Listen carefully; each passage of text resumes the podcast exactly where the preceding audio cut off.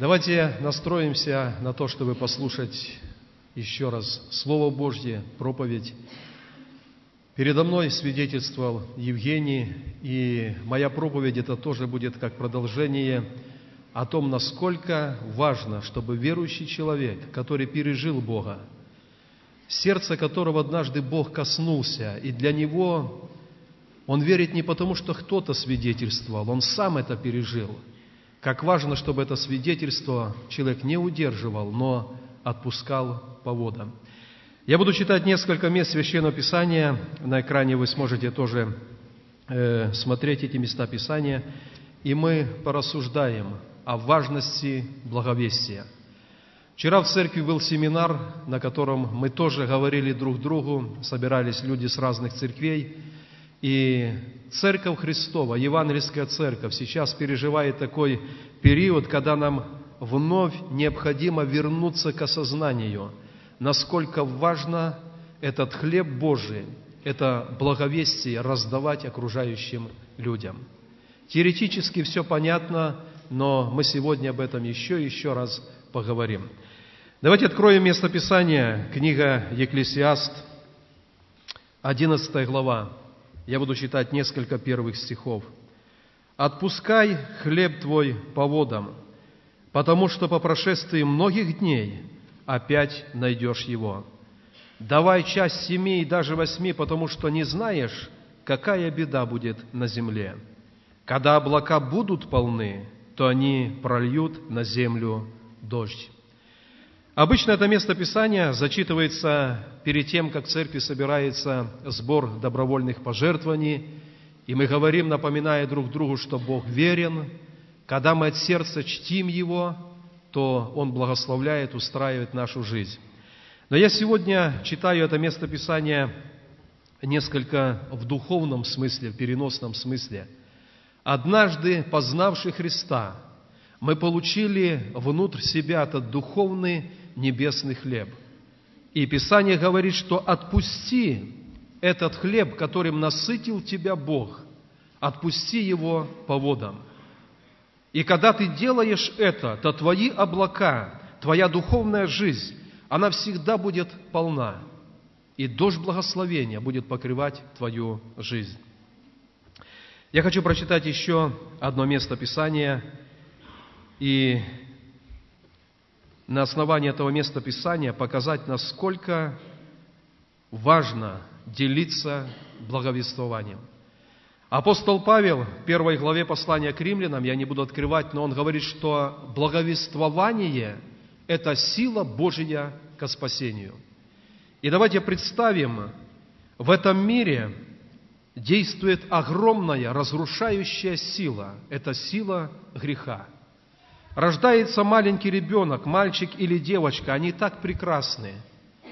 Они подрастают, они радуют родителей, бабушек, дедушек. Но, как Евгений говорил, потом где-то на улице встречается компания, и греховная природа, которая есть в человеке, она так запросто начинает упитывать всю грязь, весь негатив, все беззаконие. И поверьте, нет ни одного счастливого, умирающего грешника. Когда грех только начинает делать человек, он вроде бы как приятен, он вроде бы как красив, но это только в начале. Когда человек уже окунулся в грех, когда он болен, когда он потерял семью, когда его выгнали, он отверженный, и, находясь в одиночестве, умирает, для него грех уже не прекрасен, но он не может сам разрушить узы греха. И есть единственная сила против этой разрушающей силы греха. Это благовествование церкви. Когда разрушенный грехом человек встречает на своем пути христианина, и тот в простоте от сердца делится, что Бог сделал с ним в его жизни, то эта сила благовествования, она меняет жизнь грешника – так просто, так близко, так доступно. И есть проблема только в том, что эта сила благовествования, она многими из нас, она удержана. Мы не отпускаем хлеб по водам. Я хотел бы сразу напомнить, дорогие братья и сестры, что свидетельство есть не только у бывших, у бывших наркоманов, бывших алкоголиков, бывших заключенных, преступников и так далее. Свидетельство есть у каждого из нас. Даже если мы по меркам людским не были глубоко подвержены какому-то греху, но внутри наша душа, она тосковала по Богу. И когда мы покаялись, когда мы попросили прощения у Бога, то мы пережили это внутреннее счастье. И вот как раз тем, что мы пережили, мы можем делиться с другими. Кто-то сказал когда-то, что то, что пережили мы от сердца, и когда мы это говорим, оно и дойдет до сердца другого человека. Нам не надо какая-то заумная теория, богословие, чтобы обратить кого-то к Иисусу. Всего лишь я расскажу тебе, как я пережил Бога. Когда я жил без Него, вроде бы имел все, а внутри была пустота. Оставался один на один сам собой, и внутри пустота, жажда чего-то большего. И когда я попросил Бога войти в сердце, Он пришел и принес радость, которая не заканчивается. И человек, который испытывает то же состояние, которое мы без Бога, испытывали, его дух откликается на призыв Божий.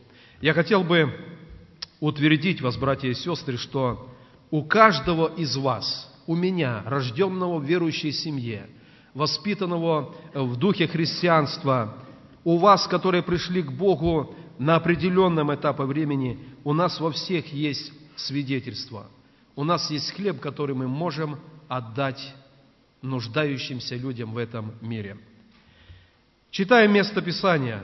Книга пророка Иезекииль, 37 глава. Давайте вместе прочитаем. Пророк говорит, «Была на мне рука Господа, и Господь вывел меня духом и поставил меня среди поля, и оно было полно костей. И обвел меня кругом около них, и вот весьма много их на поверхности поля, и вот они весьма сухи. И сказал мне, Сын человеческий, а живут ли кости сие?» я сказал, Господи Боже, Ты знаешь это. Следующие стихи говорят о том, что Бог повелел, чтобы пророк дважды говорил этим костям сухим пророчество. И когда он говорил, они начали сближаться друг с другом, кости нашли в теле свое место, и когда он говорил вторично, то вошел дух жизни – и восстало огромное полчище людей. Я вчера утром, когда готовился говорить короткое слово на этот семинар благовестия, читал это место Писания, и мне кажется, в этом есть один из таких глубоких прообразов нашего с вами благовестия. Мир, в котором мы живем, мир без Бога, он похож на это огромное кладбище, которое увидел пророк – полно сухих костей. И Бог задает пророку вопрос, скажи, эти кости оживут?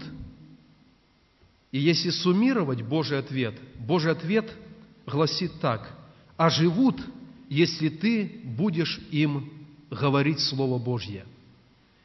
А живут ли наши неуверовавшие родственники?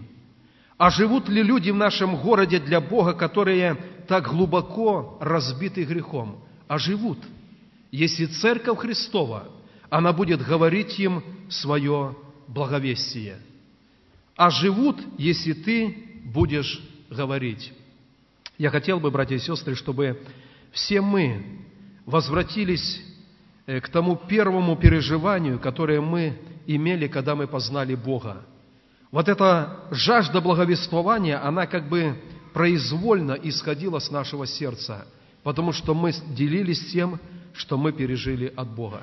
Как сказал сегодня в свидетельстве Евгений, проходит какое-то время, и мы чем-то увлеклись, мы что-то подменили, и у нас теряется эта ревность говорить о Боге.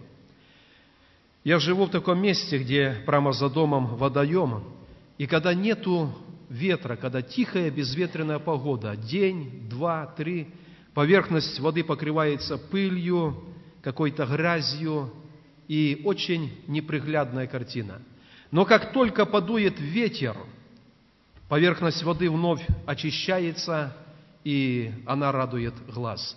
Я думаю, в жизни христианина, когда он перестает вот это движение благовестия, тогда его личная жизнь, его переживания свежести с Богом, они начинают утихать. И человек в церкви, он вроде бы являет какую-то верность перед Богом, но нету свежести, потому что этот ветер благовествования, он прекратился в его жизни. Вчера на семинаре, просто как размышление, был задан такой вопрос. Скажите, пожалуйста, за прошедшую неделю был ли человек, которому мы в простоте рассказали о Боге? И мы не просим поднимать руки, я для себя рассуждаю. Был вопрос, прошел месяц, сколько людей было, которым вы просто, повстречавшись, вы засвидетельствовали о Боге. Может быть, у кого-то прошел год, и человек не свидетельствовал о Христе. Но есть единственная сила против разрушающего греха в этом мире – это слово свидетельства – слово благовестия. Павел говорит, я не, стыд, не стыжусь благовествования Христова, потому что оно сила Божья ко спасению всякого человека. Если теоретически мы хотим, чтобы жизнь людей в городе, она менялась, чтобы семьи не разводились, чтобы дети не плакали от того, что нету папы или мамы, чтобы все созидалось. Каким образом? У Церкви Христовой – есть это пророческое слово, которое оно может изрекать на сухие кости, и они восстанут для Божьей славы. То, к чему я хочу сегодня призвать всех нас, братья и сестры, чтобы мы возвратились к этому благовествованию Христову. И повторюсь, свидетельство есть у каждого из нас. Еще один текст Писания, книга Царств, четвертая книга Царств, давайте откроем – не буду читать э, многие места Писания, но вы помните, однажды в Самарии был очень сильный голод, люди умирали. Дошло до того, что женщины убивали детей, варили и ели. Это было самое смутное время в Израиле. И именно в это время четыре человека прокаженных, они были за воротами Самарии – они тоже, как и другие, умирали от голода. И я прочитаю с 4 книги Царь, 7 глава, несколько стихов. С 3 стиха. «Четыре человека прокаженных находились при входе в ворота и говорили друг другу, что нам сидеть здесь, ожидая смерти?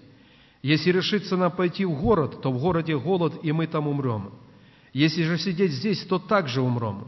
Пойдем лучше в стан сирийский, а стан сирийский окружил Самарию.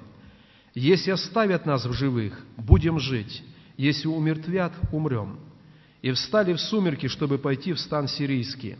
И пришли к стану, к краю стана сирийского, и вот нет там ни одного человека. Господь сделал то, что стану сирийскому. Послышался стук колесниц и ржание коней, шум войска большого. И сказали они друг другу, верно, нанял против нас царь израильский, царей хитейских, египетских, чтобы пойти на нас. И встали и побежали в сумерки, оставили шатры свои, коней своих, ослов своих, весь стан, как он был, и побежали, спасая себя.